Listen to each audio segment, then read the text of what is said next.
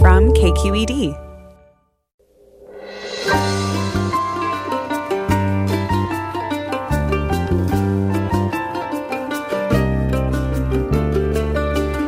From KQED Public Radio, I'm Michael Krasny. Welcome to Forum. We are experiencing fires, the likes of which we haven't seen in many, many years. That is a resource challenge. That was California Governor Gavin Newsom yesterday, and the state is fighting at least 367 fires after lightning struck close to 11,000 times over the course of a few days amid an intense heat wave. A Vacaville-based PG&E worker has died while helping first responders in the LNU Lightning Complex of fires, which have burned more than 124,000 acres and destroyed 105 structures in Sonoma, Lake, Napa, and Solano counties. Coming up on Forum, we'll get an update on the fires raging across the Bay Area, and we want to hear from you. That's all next after this news. Welcome to Forum. I'm Michael Krasny. Along with hot temperatures, wind, and low humidity, wildfires raging across Northern California are in part due to a historic lightning siege, which, according to CAL FIRE Chief Jeremy Rahn, included almost 11,000 lightning strikes that sparked over 367 fires across the state. In San Mateo County and Santa Cruz counties, the CZU lightning complex has burned more than 40,000 acres, and according to CAL FIRE, 22,000 people have been evacuated, 20 structures have been destroyed, and a further 8,600 structures are still threatened. And in Lake Napa, Sonoma, and Solano counties, the LNU complex fire is out of control, having more than doubled in area since yesterday, destroying more than 105 structures and forcing at least 15,000 people to evacuate. This hour, we're going to get the latest on the Bay Area wildfires. Joining us first is KQED reporter Julia McAvoy, who's in Vacaville. Welcome, Julia. Hi, Michael. Hi, glad to have you aboard here, and thank you for all the work you're doing up there. I know you've been talking to firefighters, and they've been making heroic efforts to hold the line last night between Vacaville and Fairfield. Uh, and you're at the Will C. Woods High School. We'll talk about that, which is an evacuation center. But first, tell us what the firefighters have been saying to you. Yeah, thanks, Michael. When I rolled up here, still in the dark this morning, and I just passed uh, Red Top Road, I could see off to my left uh, the fire actually still burning on the crest on the left side of the highway. Uh, but I met a little bit further along in Lagoon Valley Park uh, Chief, uh, Battalion Chief Dave Rogers from Vacaville, and he said uh, they tried to keep the fire from crossing the 80 uh, last night. Uh, they kind of couldn't catch it. He said there was too much winds, not enough resources, so they took a step back, and they were able to hold it uh, there. Um, where I stood with him, there was these cornfields which had been charred, and you could see where the tractors had cut a large swath, which he said is part of what the city did to create a fire break there, and it, it actually helped help with that. And he also credited the fact that the city had grazed cattle on the ridge behind us uh, to get the vegetation down. So uh, they were able to hold that fire there. He'd been up for almost uh, 48 straight hours, and he was about to take a break, a needed break. Well, Vacaville has been one of the hardest hit. The LNU fire among these complex fires is one of the most intense, and I know volunteers are helping. Uh, they're at least what uh, you're in a local high school there, as I said, the Will C. Woods High School, and I know that it's been difficult, particularly with COVID 19, to keep people physically distanced. Can you give us a picture of just how complicated it's been in evacuation? Yes, inside the high school door is a volunteer. She's one of the principals in the school district here, Cecily Rhoda, and uh, you know, she got texts in the middle of the night uh, that people needed to evacuate. She, the school district opened up the high schools, and she was volunteering here as of six this morning, basically handing out masks, making sure that people's temperatures were being taken, uh, giving hand sanitizer out. And uh, she said that you know what happened last night was that the school filled up. They had a, they've got a big old gym. Normally they can hold a lot of people, but the quota here because of COVID was just 50, and then they had to start turning people away because of the physical distancing issues, and they had to open up another high school. Uh, another K through 8 elementary school, I should say, and then send people over there. So, uh, you know, she talked about the hidden, uh, the silver lining here of people pulling together to help each other out right now. Uh, but definitely, COVID 19 is complicating uh, some of the rescues and the firefighting efforts out here. And how has the well? What are you finding from the people who are there? That is the evacuees. What are they saying to you? Well, uh, just in this parking lot outside the, the high school, there's a couple campers, and in one of these RVs was a, a family, a couple, uh, Brittany and Kevin Pratt. They've got uh, three children under seven. They had to leave their home at 2:30 in the morning. They could see the fire coming.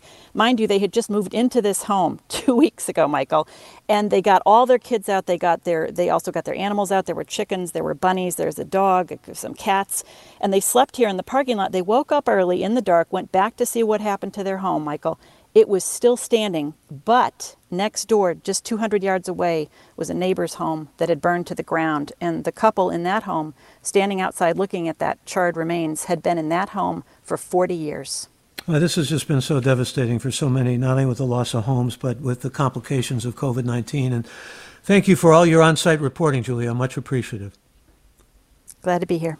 That's Julia McAvoy, and good luck to you. Uh, she's in Vacaville. We're going to go now to KQED reporter Rachel Myrow, who's in Half Moon Bay. Welcome, Rachel. Good morning. Good morning, Michael. Well, let's find out where you are and what you are seeing. Well, it's a very different situation than the one we just heard Julia describe. I'm here at uh, Half Moon Bay High School, which is the new evacuation center for San Mateo County. New because the fire is spreading north. It's up to 40,000 uh, uh, acres, and I should mention it's really a complex. It's multiple fires, right? So it's uh, before the evacuation center was at Pescadero High School. Uh, that's now under uh, evacuation warnings uh, along with La Honda. So uh, people who uh, need to leave and don't have family or friends to to leave too are being encouraged to come to Half Moon Bay High School, where they are not uh, receiving shelter as of this point. What they're receiving are uh, referrals for hotel rooms because of the coronavirus pandemic and because um, a lot of people have already uh, left in recent days.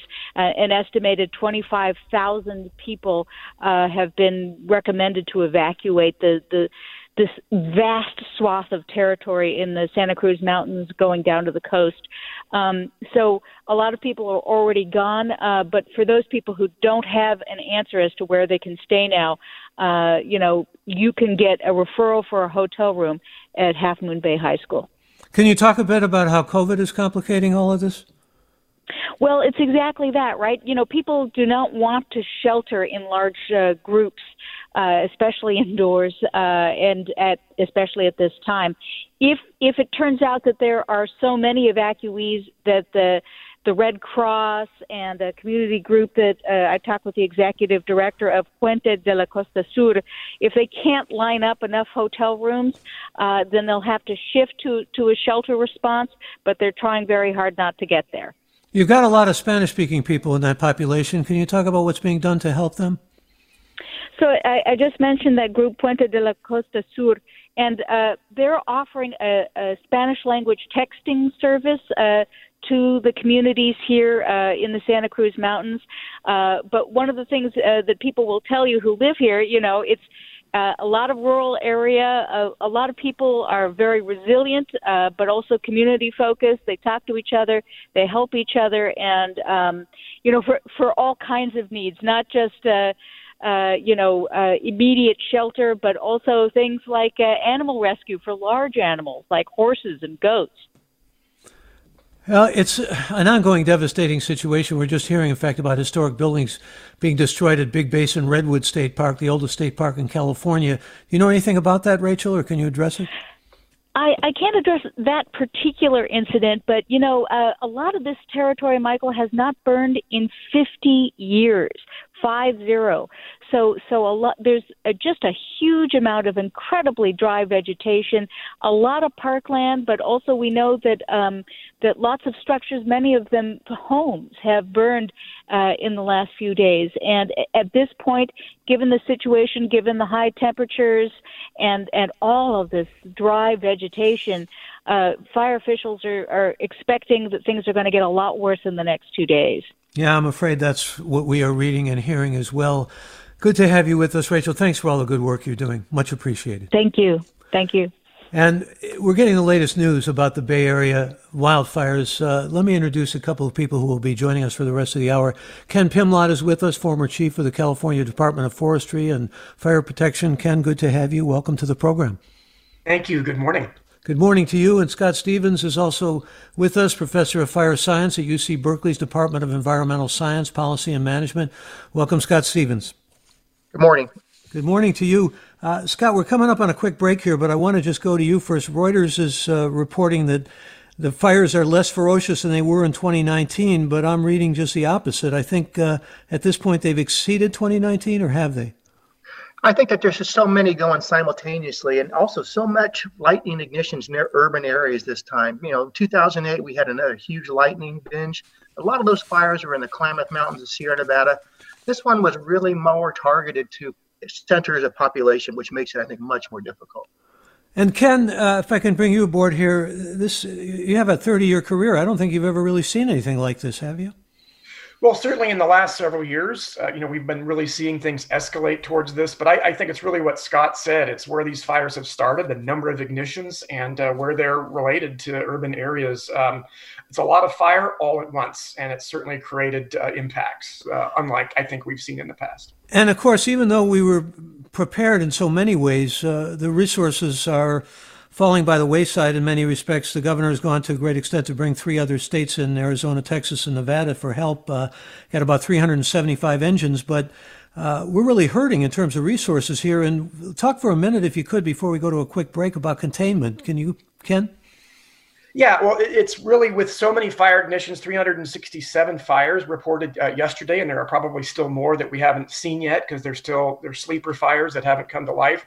Um, it quickly overwhelms the amount of resources in the state, and California alone has more resources than any other state. And so the challenge here is to prioritize and get resources to where obviously the immediate threat to life safety uh, and then have to you know order uh, resources from outside California, and that takes time. And in some cases, up to three days to get these additional resources into the state. So you really have to plan ahead uh, and, and, identify what do we anticipate the fire conditions going to be three days from now, so we can plan for that today.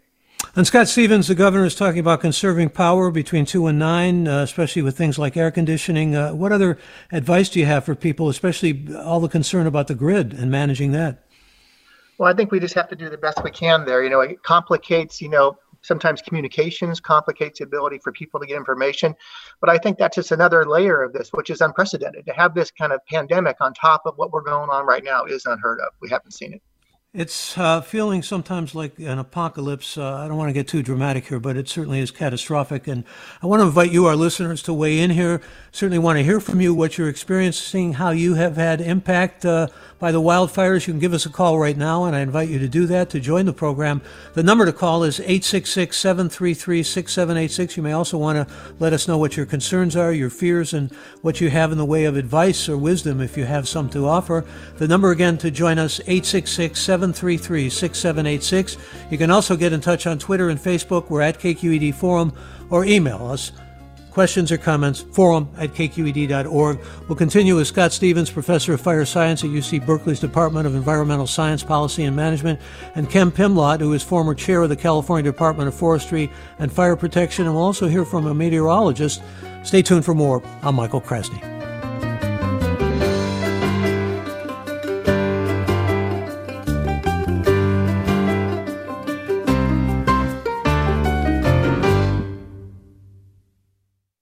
This is Forum. I'm Michael Krasny. We're getting the latest news about the Bay Area wildfires with Ken Pimlott, former chief of the California Department of Forestry and Fire Protection. Scott Stevens is also with us, professor of fire science at UC Berkeley Department of Environmental Science, Policy and Management. And I was going to go back to you, Ken, if a moment, uh, if I could, just to find out about well, the background about this scientifically, I mean, uh, there was so much vegetation once again, and the drought really made it uh, obvious that we could be lit up, and we were lit up in ways that we hadn't expected because of this lightning siege that we went under. Uh, there were trees uh, that were hit. There was not enough water. The, photo, the forests were overstacked. There was too much brush. Plus, climate change. I mean, all of this is like, once again, combining to make the situation as catastrophic as it is. Absolutely, and I, I, think you heard from the reporters on the ground talking about the, some of this. These areas haven't seen fire for over 40 years. Uh, it's all of the things you described combining to, to make this the, the catastrophic event that it is. Um, and I know you'll hear from Dr. Stevens as well. This is something that really trying to reintroduce uh, fire under controlled terms back into these communities, these areas. I know that state California state parks and Cal Fire have been working in Big Basin State Park, for example, uh, to, to do some burning, but the scale at which we need to reintroduce uh, fire on our terms to reduce this fuel loading, to really uh, mimic what was occurring naturally before we started suppressing fire to protect people um, that really needs to happen. And the challenge is there's just you know millions of acres across California, and these conditions are quickly outpacing our ability uh, to, to interject uh, that kind of work on the ground. And um, again, what we're seeing right now is just um, an alignment of all of these forces, and we're really, you know, we're really suffering from the drought that occurred several years ago. The vegetation really hasn't recovered, uh, and of course, obviously overstocked. Um, and of course, you lay you know thousands of people in this urban interface area where these fires are occurring. Um, it really is um, a design for the catastrophe that we're seeing. It's it's catastrophic and it's certainly devastating to put it mildly. And Cal Fire at least has more helicopters and aircraft than they did before, but they have less of an inmate crew uh, available. And uh, I'm wondering if I can go back to you, Scott Stevens. Uh, I mean, it seems like we're in for a long, long battle here. There's almost no way around it, is there? No, I would agree. You know, with so many ignitions going on for so long, it'll be weeks before we get them all contained. But I have to agree with Ken. You know, Ken is a previous director of Cal Fire, and Thom Porter now. They really have moved the agency to a more proactive stance, trying to do more vegetation management, trying to, you know, certainly get more vegetation um, resources on the ground to do good work. The one thing I might say is maybe it'd be nice to have a, a program that we have better, maybe local expertise in communities to help people prepare for inevitability of fire. You know, one thing we have in University of California Cooperative Extension has been doing this for agriculture for 70 years, helping farmers, helping people understand what they can do to maybe improve their situation, get ready for new ideas, new organic farming. I've talked about the idea of trying to do that with fire across this state, from Modoc County to San Diego County, get people embedded in those communities to help people get ready for fire. Well, we also have to monitor our ecosystem, don't we? In the wake of this? Absolutely. No, the ecosystems are, are uh, so important. You know, we do so much to try to certainly keep people safe. You know, and this is paramount. And this is something that happens every year. But what about the long term view? Just like Ken talked about a moment ago, you know, it really is about people and land, the conditions of the land, the conditions of what the people are living. So we need to do better in getting our ecosystems better prepared for both drought, fire, and other aspects. And Ken, can I go back to you for a moment and ask about the effect of not having the inmate crews that we had in the past? Well, certainly, anytime uh, we have a depleted resource, and the the, the, the conservation camp program, our fire crews um, have been a mainstay for decades, and so the state's been working hard to try to find some. Um, uh, replacements for that, at least here in the short term, by hiring additional seasonal firefighters and, and putting those folks uh, online. And that's been extremely helpful. But absolutely, anytime uh, you know you have a reduction in a workforce, um, and and truly these folks are out, are the ones cutting hand line. Uh, and doing a lot of that work, um, it's going to have an impact. And uh, but those are the challenges that we're facing, right? Depleted. excuse me. You use the word depleted. Depleted because of COVID. Yeah, it's uh, obviously with trying to protect that population and uh, you know reduce the spread within the prison system. Uh, obviously, that's reduced the the number of inmates available to come out at any given time. And again, Kent Pimlott is former chief of the California Department of Forestry and Fire Protection. I want to bring some callers on here and begin, Susie, with you in Santa Cruz. Good morning. You're on the air. Hi, Michael. What a terrible time to be saying hello to you. Um, I've been thinking, how can this be happening? I live in downtown Santa Cruz. We have evacuation orders to get everything together. We have three families staying at our house who just evacuated from the surrounding areas. We're between five and ten miles from two parts of the fire complex. And then I say to myself, why am I questioning the plausibility, the unbelievability of this happening when there is almost zero infrastructure. The whole state of California, and I imagine a great deal of the country, I mean, just, you know, name your climate crisis, the whole year should be spent discussing how to mitigate this, you know, these disasters. The other night, everyone's like outside going, wow, the lightning's so pretty. We, you know, it, it was like, you know, for whom does the bell toll? It's outrageous. Everyone has questions. All we can think about is when they say there's not enough resources and we think about the wealth of this country. We think about the president saying, don't send money to California because it hurts my election chances. We think about that. The cynicism, the skepticism is outrageous. And you want to know another thing? Remember how everyone's doing these little stunts and going to the supermarket without a mask and you know trying to create a scene?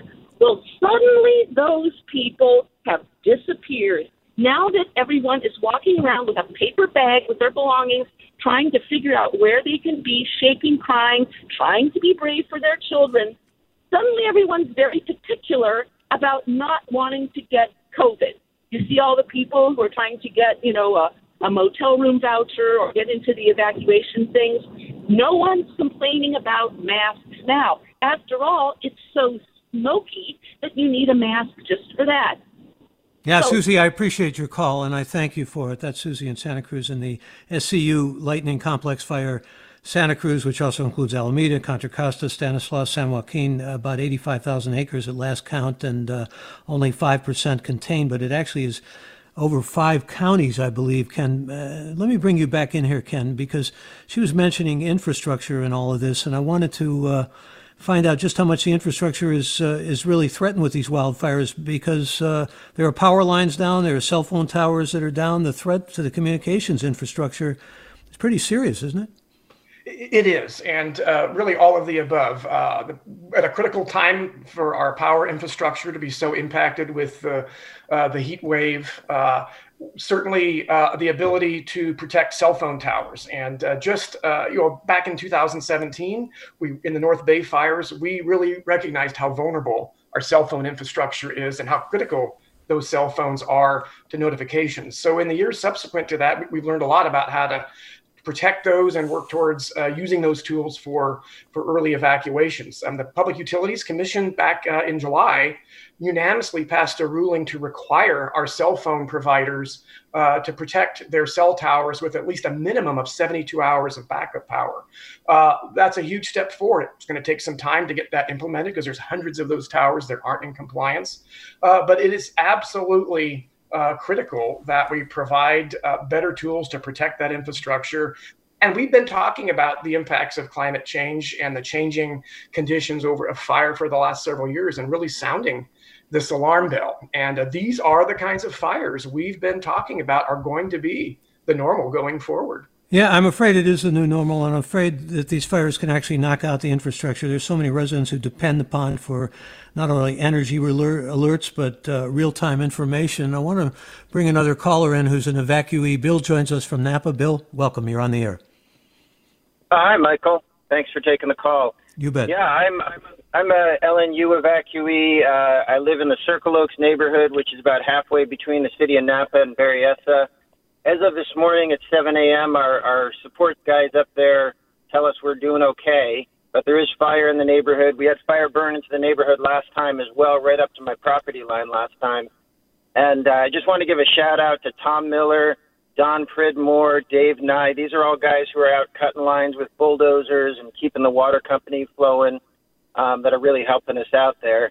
And for anyone who's interested in that area, I also want to mention if you look on Facebook on our ranch, there's a gentleman that's our like Ralph Ranch. There's a gentleman who's posting videos a little bit away from our neighborhood, but Capell Valley area, Moskowite Corners. So he's actually posted videos several times in the last 24 hours, and you can get some good information that way.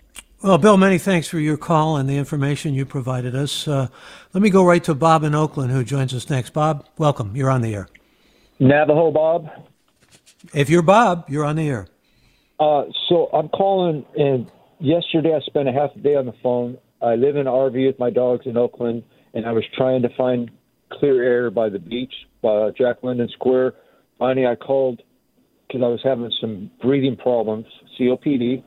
Well, I spent a half a day on the phone, and nobody at Highway Patrol, Fire Department had any information on where I could go to a website or anything. Uh, and I gave up and collapsed with exhaustion. Uh, and then the air cleared up, thank God. So I called back again this morning because I heard a doctor from UC Berkeley talking about the air I called him on his cell phone, and lo and behold, the highway patrol had the information the whole time. So I just want when other people call up trying to find a clear space. So I, I literally had to call every police department all the way to San Leandro to Fremont, all the way down the line, all the way up to Truckee, and they everyone said no, there's ashes, smoke here, don't come this way. Uh, and it was really frustrating. And the whole time, when I called back this morning to the Highway Patrol headquarters, the young officer gets on the phone and said there are websites go to, and the doctor from UC Berkeley, there should be a PSA for the public who want to escape and find at least. Bob, excuse me, I'm I'm sorry for what you've gone through, and uh, it sounds very frustrating, and uh, heart goes out to you. I'm just wondering maybe if Ken Pimlott can help us here, uh, finding out how people can get to safety and how to get the information they need. Ken. Yeah, obviously, these very dynamic fires, and so uh, the conditions change uh, throughout the day. Uh, going to the, the, the, websites are key, both through Facebook and, and the regular uh, websites. Uh, CAL FIRE's website is updated throughout the day with uh, current fire information, but also going to your local sheriff's departments, depending on which county you're in, whether it's Santa Cruz, Santa Clara, uh, San Mateo, or in, the fires in, in, Lake Napa, Sonoma, Solano. Those sheriff's offices are also posting real time information on evacuations uh, as well as uh, other pertinent information. Uh, the air quality is a challenge for all of us. Uh, I'm here in the Sierra Nevada foothills and uh, I'm experiencing the same difficult air. It's very hard to find places where you know the air is is refreshing for any of us. But uh, going directly to staying very connected with Facebook, to CAL FIRE, and your local sheriff's department or local city police department is key during this time. And I should mention that we'll be talking more about air quality at 10 with Mina Kim. I want to uh, go back to you, Scott Stevens, if I may. And uh, there's a question from Terry. He says, This may sound crazy, but it doesn't sound crazy actually at all. Why not have a state funded goat army to eat the dry vegetation? We could also use the goats to provide meat, milk, and cheese for low income families. That's not so crazy, is it? No, it isn't. I mean, you really, literally, I think, have to look at all options. You know, um, things like goats, things like um, grazing. You heard earlier from um, Vacaville that the grazing helped that keep that fire on the north side of Highway 80. So I, I really do think you have to put really all the options on the table and then try to make the best choice for your particular area. That goes with forest thinning, maybe some things related to chaparral management, um, oak uh, woodland management. So you literally, I think, use all the tools you can and have a concerted effort to try to do this. And again, the state's doing better here. I have to give the state some credit. You know, there's $200 million a year right now for competitive grants that are actually awarded by CAL FIRE do vegetation management. I think we're in the third year of that right now, five. That was set up um, right at the end of the Brown administration when actually Ken was director. That's unprecedented. We've never had that before. So it's going to take time, though. You know, it's going to take a long time. If we can keep that up and actually start to change trajectory in our vegetation. Well, let me give you another suggestion and get your response. Uh, and again, uh, Scott Stevens with us is professor of fire science at UC Berkeley Department of Environmental Science, Policy, and Management. A listener named Joe says, would a network of lightning rods help prevent some of these fires? It seems the cost to install them would be far less than the cost to put out these fires. Yeah, there's no doubt that you know something that could maybe take some of the lightning and maybe ground it. But when you have that many strikes coming in so quickly, you know, something on the order of 11,000 maybe in 48 hours, you know, um, unfortunately, that's going to overwhelm any system like that. You know, this is just inevitably going to start fires. Of course, we don't get these big lightning busts maybe every 10, 15 years or so. The last one was June 2008. It's not to say they're not important. They are very important. We're seeing it right now. But you know, many times we have many more ignitions from things like electrical infrastructure and actually people. But you know, we just it's inevitable. I think California is a state that used to burn a lot with indigenous people, continues to burn that way with indigenous people for a lot of resources. And it's a state that I call the pyro state because fire is such an integral part of its ecosystems. I want to bring uh, Alison Bridger into our conversation. Alison Bridger is professor at the Department of Meteorology and Climate Science at San Jose State University. And Professor Bridger, welcome. You're on the air with us. Good morning. Good morning, Michael. I want to find out from you. Well, this has been a rare summer of thunderstorms and lightning, and uh, it's fueled. Uh, the fires. The fires have also been fueled by the hot, dry, windy weather. Generally, we have more heat and wind to come, though, don't we? Uh, that's what they're saying. When I look at the models, I really don't see it as much for the next week. It really depends what kind of event you're talking about because our normal fires are driven in the fall by the hot, dry offshore winds. And we're not quite in that season yet. What we experienced over the last few days is an unusually intense high pressure system over southern Nevada and Utah, which was uh, spreading its influence towards us. So it was hot and dry. I wouldn't say it was windy last week. I think a lot of the time the air was very still, but it was hot and dry. And that's probably the main component that set the stage for this event. What uh, about more lightning storms? Likely well, the lightning possible? storm. More? Yeah. Uh, I mean, lightning's no, been striking across the state. We had uh, 367 fires, and we had uh, yeah. about 10 over 10,000 lightning strikes in 72 hours. Are we going to have more? Is really, I think, what people uh, are wondering. So the event that came through, I think your, your previous speaker said the last big one like this was in June 2008, and that also caused hundreds of uh, wildfires. They're relatively unusual, but they're not completely rare. Those of us who've lived here for quite a while have seen them before. Um, whenever you have lightning coming on shore, even if it is rare, if it's coming in in the summer, then by definition it's been dry for weeks or months and the vegetation is ready to burn. And I can't promise that isn't going to happen again. There is a dying hurricane off the Baja coast. I think it's called Genevieve. And some of the weather forecast models are bringing that up towards us, coming onshore Monday, Tuesday but not all of the weather forecast models. So it's it's something to keep your eyes peeled for. We really don't need any more of that. No, we certainly don't. And uh, Alison Bridger with us, professor at the Department of Meteorology and Climate Science at San Jose State. And by the way, if you want to join us, you can do so toll free at 866 733 6786. Number again for your calls, 866 733 6786. As we come up on a break here, Professor Bridger, could you say something about the Santa Ana winds in this whole picture in California? Uh, Santa Ana winds are specifically a wind that blows in the Southern California and again, it's a fall event traditionally.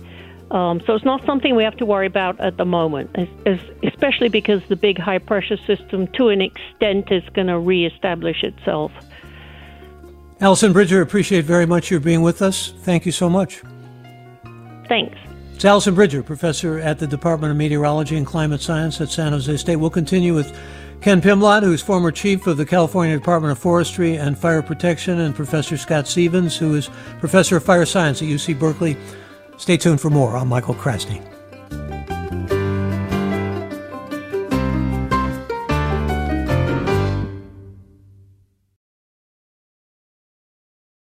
This is Forum. I'm Michael Krasny, and we are updating you on the fires that are devastating throughout the state of California. Three major complex fires right here in the Bay Area, and about 25 major fires, uh, collections of blazes really throughout the Northern California region. Uh, let me bring some callers into the discussion again. David joins us from Humboldt County. David, welcome.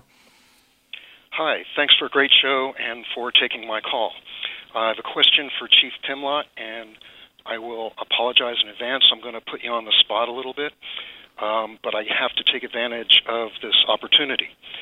Um, I've been a wildland firefighter since 81. I've been one of your contract fallers for a couple of decades. I'm involved with fire safe councils, and I'm wondering and hoping that you could potentially support the establishment of a cadre of consultants that help people uh, create and maintain their defensible space and harden their homes so that they're less inclined to ignite in the first place. I've been a defensible space contractor here in Humboldt County for uh, 30 years, and even around here, people don't really understand how to make it happen, and hardly anyone even knows about uh, fire hardened homes. I understand that CAL FIRE has an inspection program for defensible space. What I'm talking about is someone who can actually manage projects for individual homeowners and see them through to completion. I'm curious what you think about that. Ken Pimlott. Uh, well, I think it's a great idea. Um, I think that uh, this is an area where uh, our fire safe councils, and I'm, I'm, active in our fire safe council here in El Dorado County in Mount Aukum, where we actually have defensible space, volunteer doing defensible space. Um, evaluations for homeowners to try to help them understand what they need to do. But this is a huge opportunity and area where the private sector uh, can intersect with the fire agencies and resource agencies because this is if, if you, and you said it perfectly. I mean, this is where the prime amount of work needs to get done. Every home, homeowners that move to the wildlands don't always understand what the risks are or what they need to do to help mitigate that. And uh, to be able to have uh, some drip, uh, private sector driven opportunities where experts are available to do that. Um, I think that's welcomed. Uh, and I think that both uh, at the local uh, fire safe council level and through the state fire safe council, I think there's great opportunity to help provide some standardization as to what some of that looks like uh, and help um, provide some opportunity for contractors like you and others uh, to be able to provide that service to homeowners. And let me thank Dave for his call and wish him the best of luck on that score. And read a question, Scott Stevens, for you from a listener named Patrick who writes, I'm involved in a forest collaborative in Tuolumne County. We know what to do with fire and the conifer forest, but many of these current fires are in brush, chaparral, oak woodlands, and areas that are a mix of all the above. What are the best ideas for reducing the fire risk in these areas? No, that's a great question. And you're right. You know, the forest and the chaparral and the oak woodlands are all different. You know, the chaparral is the, the, most difficult because it burns under high severity conditions. It really does burn when it does with, you know, crown fire with flame lengths 50 feet, 60 feet. I think in that system, you got to be strategic. You just pick your places that you think that maybe could really reduce the vulnerability to the wild and urban interface. And maybe you do some fuel breaks around homes. Maybe you could look at a ridge or some area that allows some strategic use the oak woodlands are interesting. I think the oak woodlands actually you could do more with things like prescribed burning, the grazing, and activity. So the oak woodlands, of course, were managed and are managed today by indigenous um, Native Americans in ways that basically kept them at very low fire hazard and also produced things such as food and medicines and all sorts of other activities. So I think there's a lot we can do in the oak woodlands, the mixed evergreen oak woodland forest, the grassland. Chaparral is harder.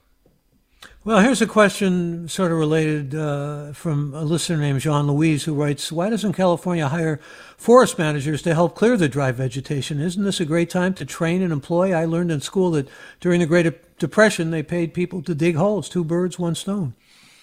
That's a great question, too. You know, one thing that's happened just about 10 days ago, Senator Feinstein from California actually released a bill with Congressman Panetta from Monterey, a wildfire bill, a fire bill inside that fire bill, you'll see that actually there is actually a call for create a program, maybe community college based, that would actually train people to do some work in the WUI, uh, do restoration work.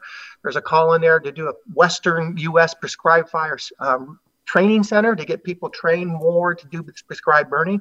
So I would say Senator Feinstein's bill is a little bit on, on target um, to do some of these things, maybe with the training and also trying to get more education. There also is a grant program in there to allow people to, through the U.S. Department of Energy, to actually fire harden their homes with a grant program. So I would say that bill is looking pretty interesting.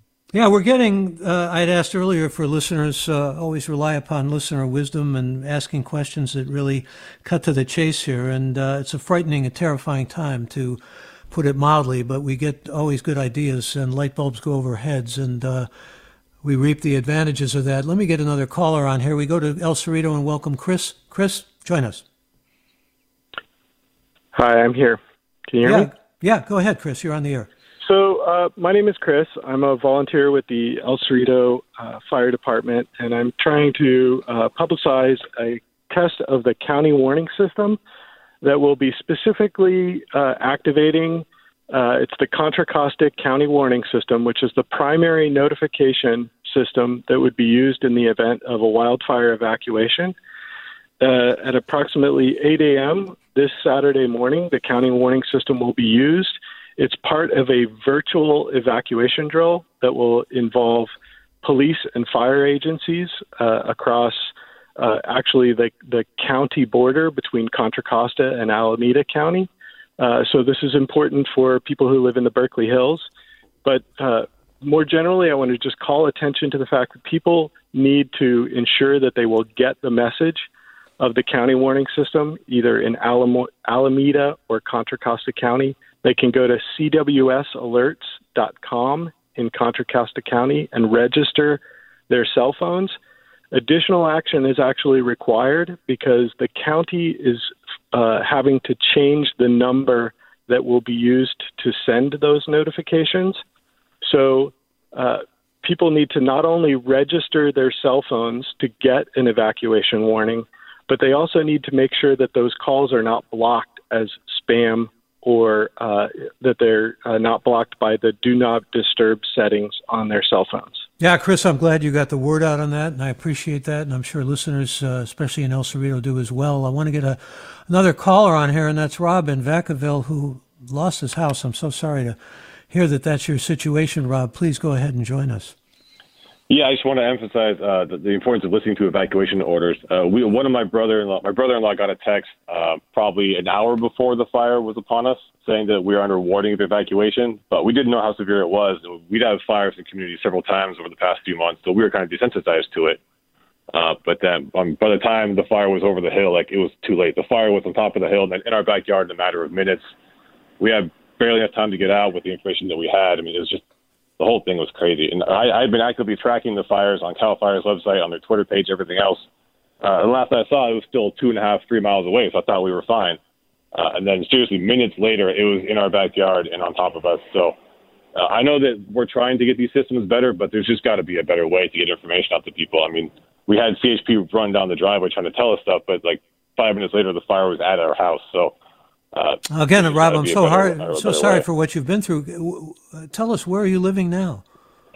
Uh, so we were in Vacaville in Quail Canyon. Uh, we're currently in Winters. We had a, a B&B put us up uh, for free. Trying to be generous of them. So that's what we're kind of staying in the meantime. But um, we got to figure out the next steps. We're not sure what to do. Well, I'm so sorry again for what you've been through. Uh, any advice to people who, I mean, just from what you've been through that you want to share?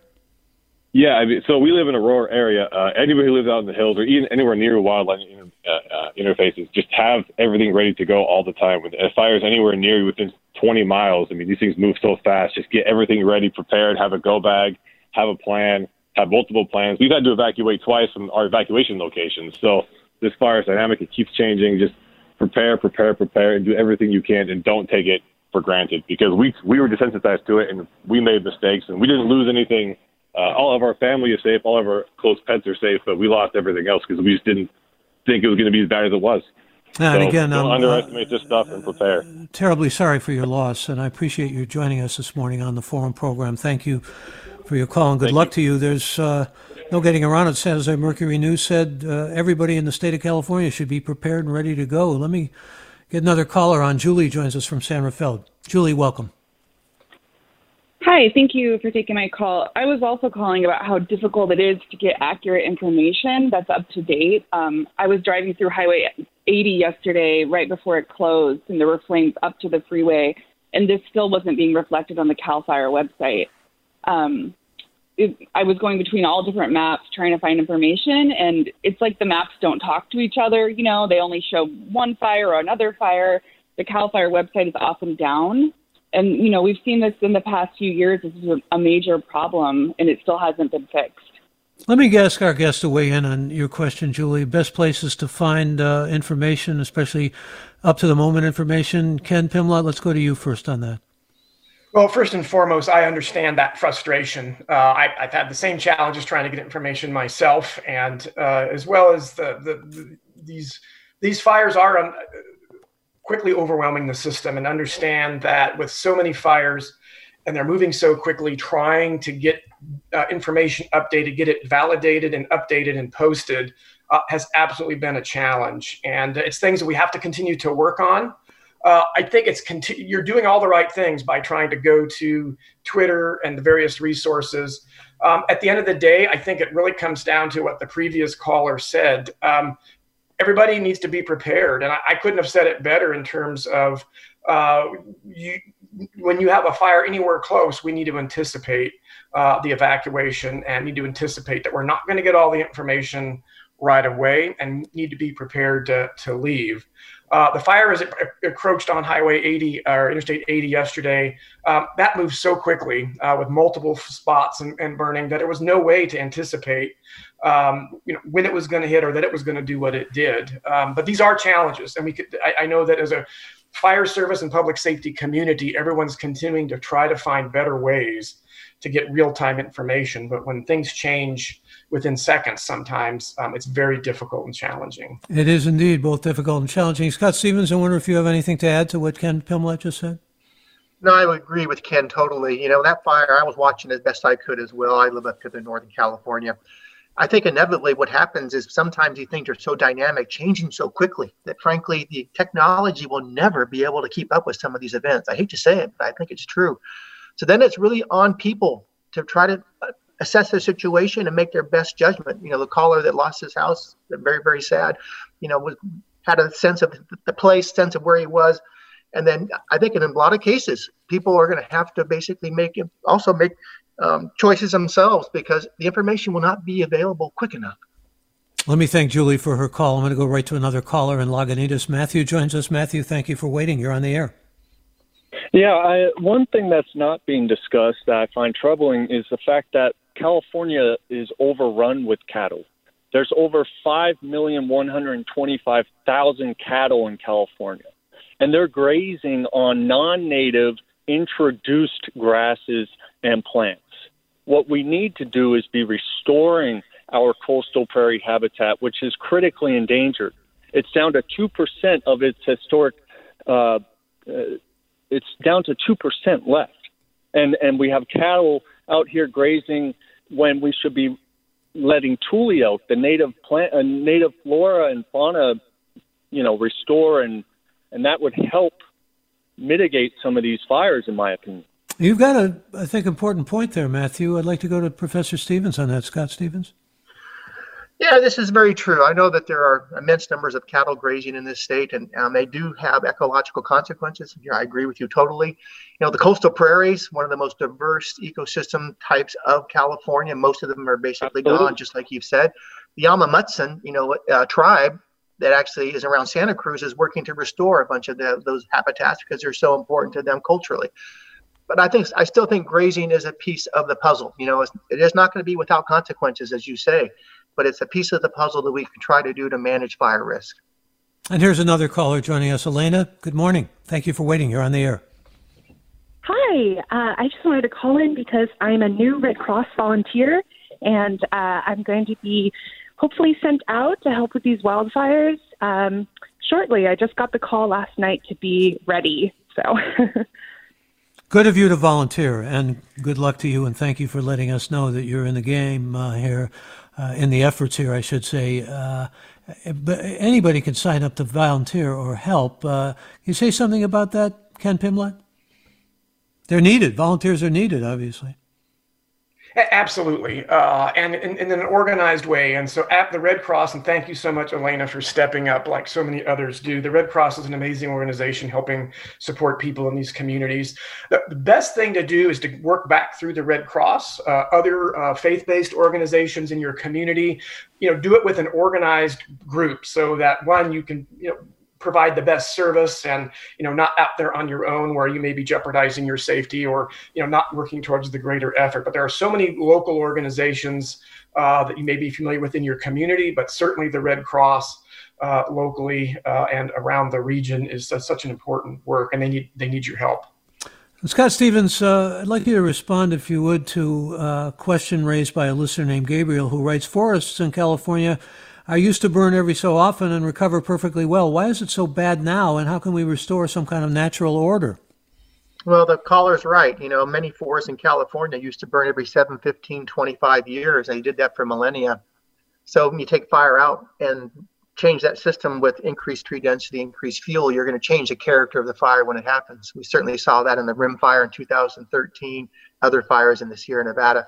So that just is on all of us to actually begin a real program to try to reduce tree density, do restoration, use prescribed burning, wildfire, maybe in re- remote areas that can actually do ecological work too. So we just begin that restoration work. And the thing about it is it never ends. It literally never ends. Once you restore an area, it has to be maintained over time, and then you're going to go to another area. So it's a conversation with the land that actually never ends. And it's on us to begin it in earnest and get pace and scale up. And let me read a tweet by a listener named Philip who says, frustrated that you're talking about the impact of the lack of incarcerated firefighters, yet not discussing how we use slave labor to fight fires who aren't allowed to become firefighters after prison and how horrifically unjust that is. Thank you for that tweet, Philip. And Diane tweets people should use the website Purple Air to get a good idea about air quality, a great resource. And speaking of great resources in air quality, Mina Kim will be devoting a whole hour to air quality and the air quality index and uh, what you can expect out there with the terrible, uh, well, challenges to breathing, to put it mildly. Um, Pam says, uh, another listener, please give us information about where the biggest fires are. Much of the news is not giving very much information on locations.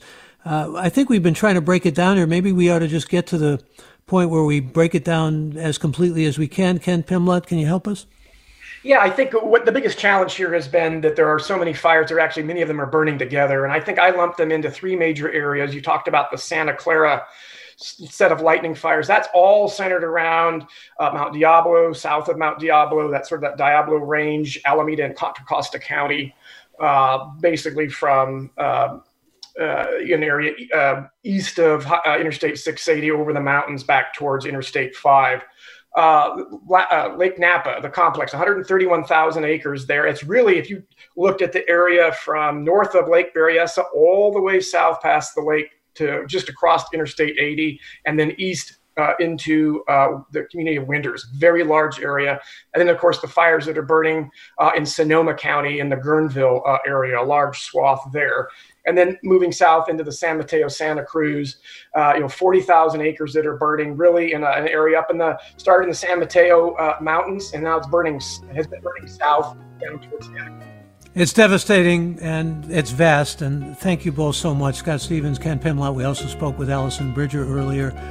And we thank you for participating in this hour, those of you who wrote us and who tweeted us. Uh, your questions, your comments. Much appreciated, much obliged to all of you. And thank you for being a part of this opening hour. Stay safe. I'm Michael Krasny.